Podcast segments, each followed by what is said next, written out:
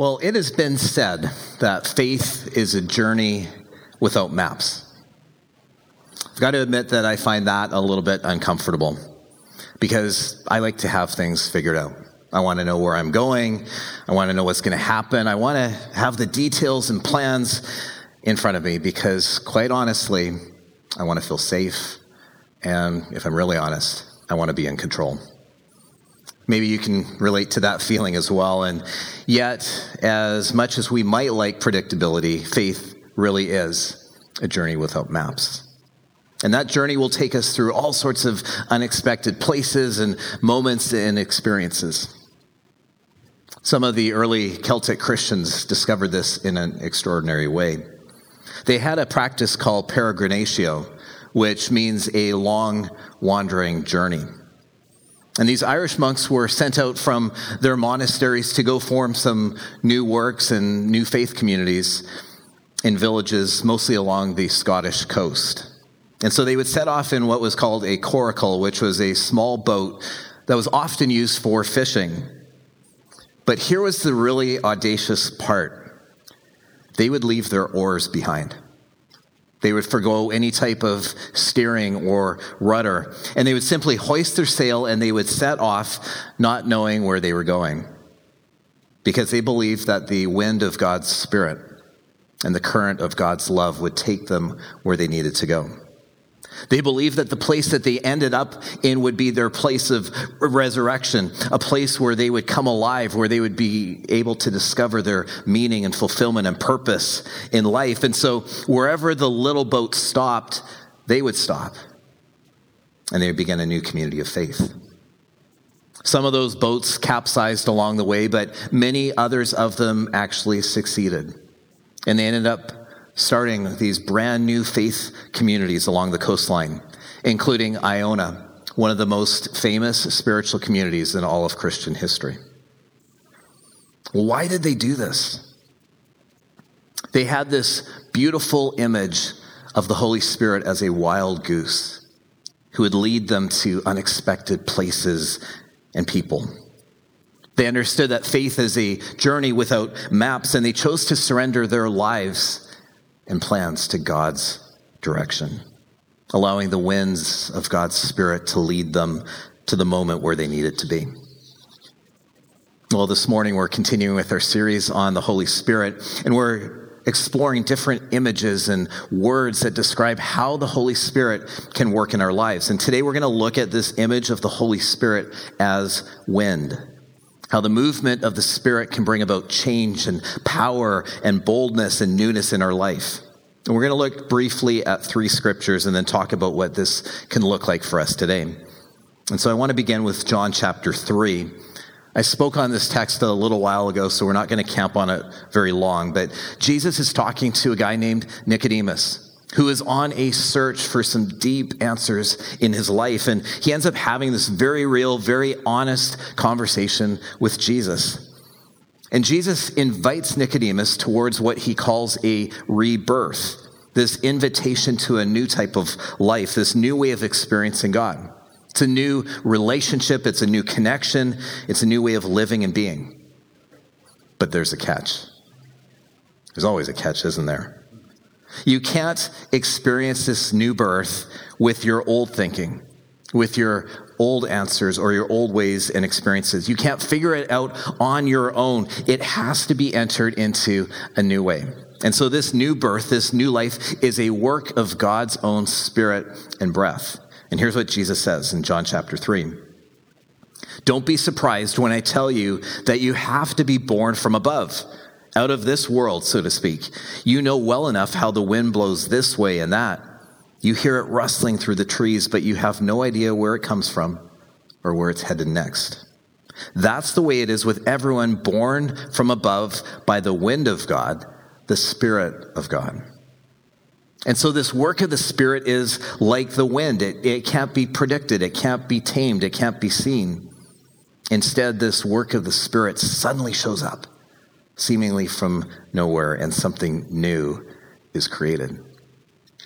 Well, this imagery has shades of the creation story to it, doesn't it? Because in the opening words of the biblical story in Genesis chapter 1, we read these words In the beginning, God created the heavens and the earth. The earth was formless and empty, and darkness covered the deep waters, and the Spirit of God was hovering over the surface of the waters. The language that's used in this verse is fascinating. The Hebrew word spirit also means breath or wind. And so there's this picture of God's spirit that is fluttering over the darkness, that is hovering like a bird or moving like the wind over this emptiness. And so there is something that is stirring and happening from the opening words of the biblical story. The Spirit of God is moving like a wind, and that movement can't be tamed or predicted. But even more importantly, we see that God's Spirit is present in that moment, hovering in that place. And that moment, that Holy Spirit wind is going to do something brand new in this unexpected place. I so often find myself coming back to the Genesis story. I know I bring it a lot into sermons because I think it's one of the most significant and transformative realities that we can hold on to in life. I love that imagery and truth because of what it means for each of us in our own stories. And here it is the Holy Spirit works in all sorts of unexpected places. The Holy Spirit works in all sorts of unexpected places, including our own. The places we can't see, the places we would write off as nothing, the places that are dark or that feel chaotic, places that are hidden, the places that are filled with our own disappointments, our own fears, our own pain, the places that are broken, the places that are tired and depleted and empty. And yet, those places don't surprise the Holy Spirit at all. Instead, the wind and breath of the Holy Spirit hovers and lingers and moves over those places, working from those deep places to create and birth something new. This past week, Michelle and I were with some dear friends of ours and just catching up on life and sharing a little bit about the journey that our family has been on over the last few years. And at one point, they turned to us and said, what are you learning through everything that you're going through? It's a great question. It's kind of difficult to answer fully. And so Michelle began sharing, and then I just sat back, reflected on that question and our experiences. And I recognized again in that moment that we have really been on a journey without maps, without control, without safety nets. And as I've been reflecting on that question since Tuesday, I've realized once again that in a lot of broken, painful places and moments and events that our family has walked through, I can still see God's fingerprints throughout. That even in the midst of the darkest, emptiest time of our life, God's Spirit has still been breathing and blowing and moving and hovering over us. And as raw and as painful as difficult as the journey has been for us, something new has also been happening right alongside. I've been discovering a new sense of God's presence being formed and shaped inside of me, God's breath in my life. I've discovered that while pain is real, God's love is stronger. And somehow, somehow through it all, we're still holding on to hope. We're still adjusting our sails, leaning into the wind of God's Spirit, trusting that we are somehow being led by that wind of God's Spirit and the current of God's love, taking us where we need to go. I don't know all of your stories or what it is that you're walking through in life right now, what you're carrying, what you're holding on to. But I am sure that you can find your life and your story in these words from Genesis. That life may feel so chaotic and dark or heavy or uncertain right now. Maybe you're feeling fatigued. Maybe you're feeling empty or disappointed or not sure how you're going to keep moving forward. Maybe you're wrestling through some major decisions or You're struggling through a, a, situation or a relationship or a reality that feels so difficult, maybe even impossible. Maybe you're longing for a word of hope or encouragement. Well, I want to tell you today and remind you in this moment that the Holy Spirit works in unexpected places. The Holy Spirit works in unexpected places, and the Spirit and breath of God is with you right now in your moment, this moment, especially in and even in the uncertainty, the questions, the fears, the doubts, the pain that you might be walking through.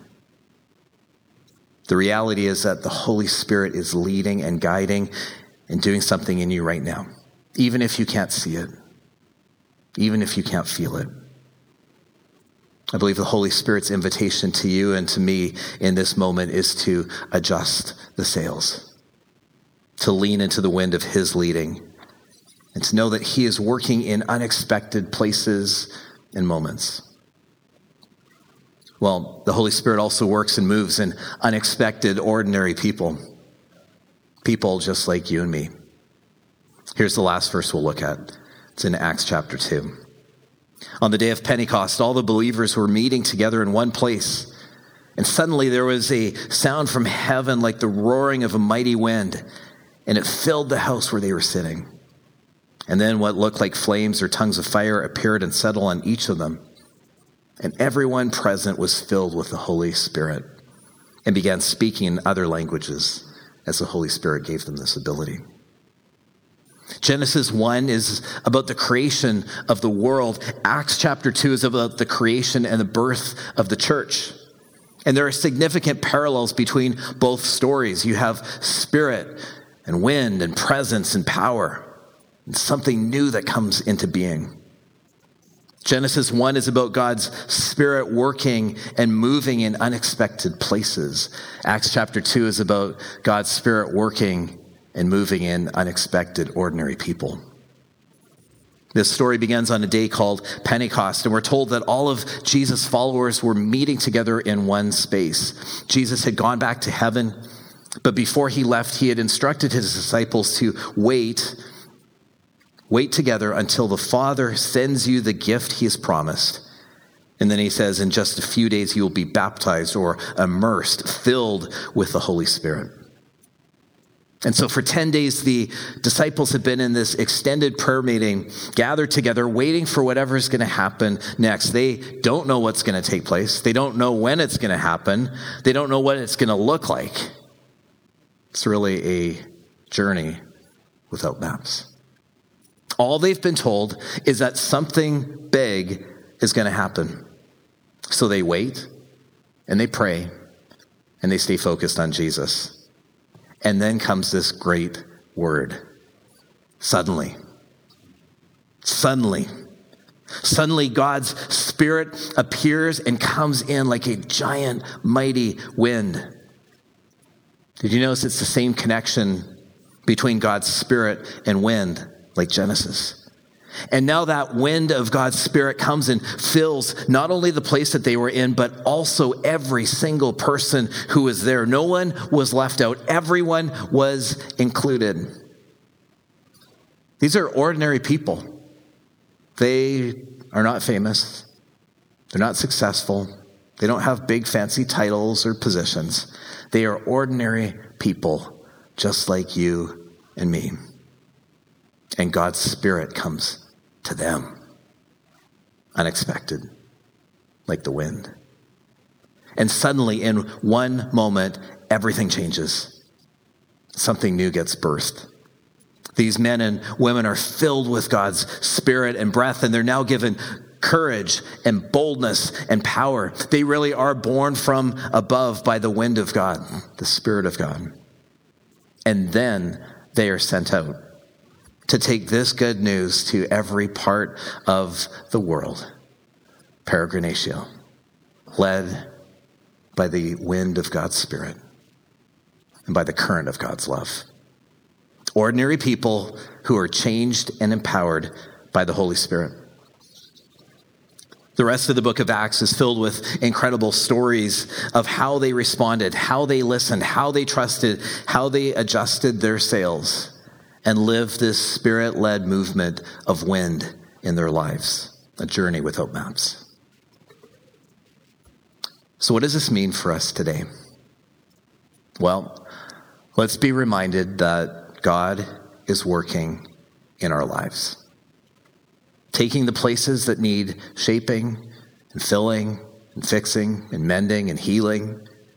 And He is bringing His Spirit into those areas, allowing His breath, His life to create something new deep inside of us.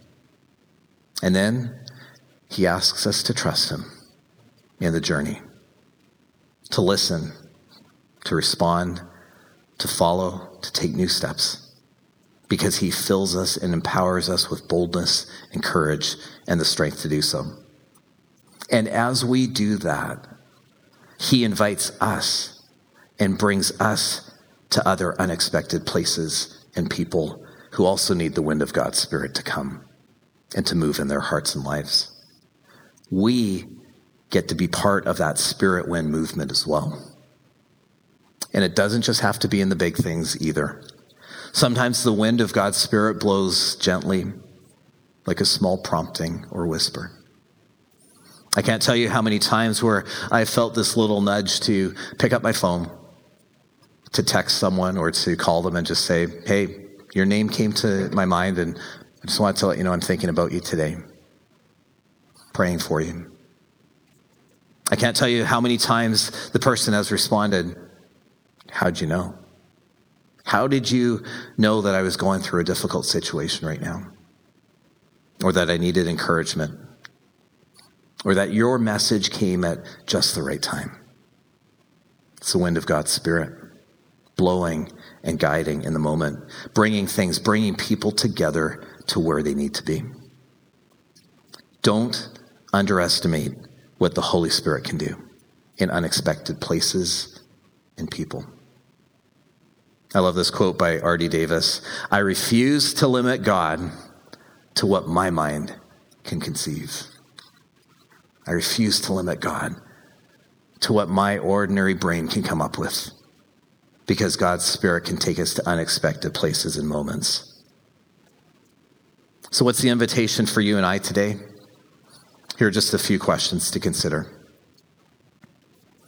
How have you seen the wind of God's Spirit?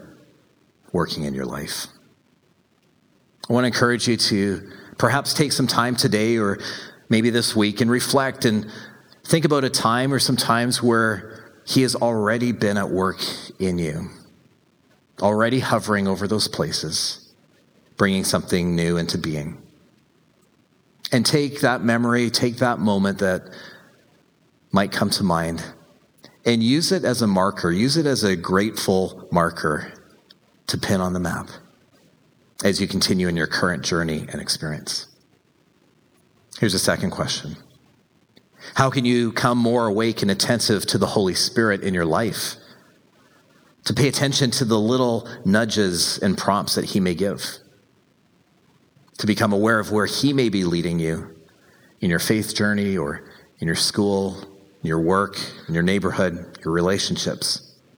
Listen, look for, say yes, especially to the little nudges, because you never know where they're going to lead.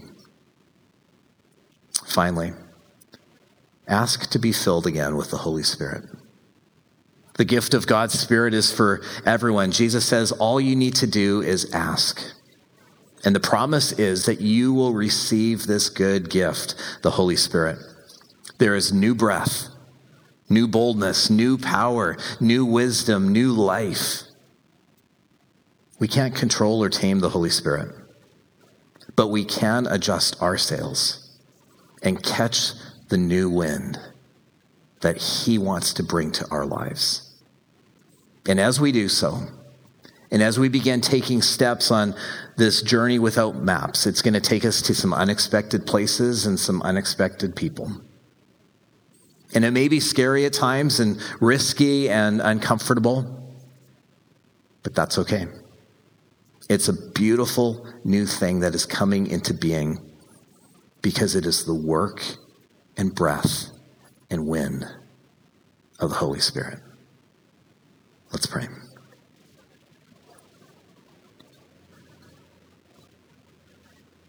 In this moment, I want to invite you to pause. And maybe in one of those questions, you found your heart beat just a little faster, or you resonated in one of those. And I believe that's a whisper and a nudge that the Holy Spirit wants to bring you towards today. To look back on something and to hold on to that. To become attentive in these moments to what the Holy Spirit may be nudging you and whispering to you. For some of you, maybe for all of us, to be filled again with God's Holy Spirit. You might be in a place where you felt dry or empty, but God wants to come and to fill you up again to overflowing. And so, Holy Spirit, in this sacred moment, you know every story that is here because you have been hovering and lingering and moving over each one of us, whether we see it or not. And so in this moment, we open ourselves up to you once again, inviting your Holy Spirit to come and to fill us, to change us, to come and to allow that new strength, that new presence, that new boldness, that new courage, that new breath to come in, changing us from the inside out. I know I need that in such a strong way in my own life. And so, Holy Spirit, I pray that you would come to each of us just like you did on that day of Pentecost to ordinary people. And you came and you filled them and you sent them out. And we are part of that movement that was started all those years ago because of people who listened to the whispers of the wind of God's Spirit. May you do the same for each of us in these coming days. In Jesus' name.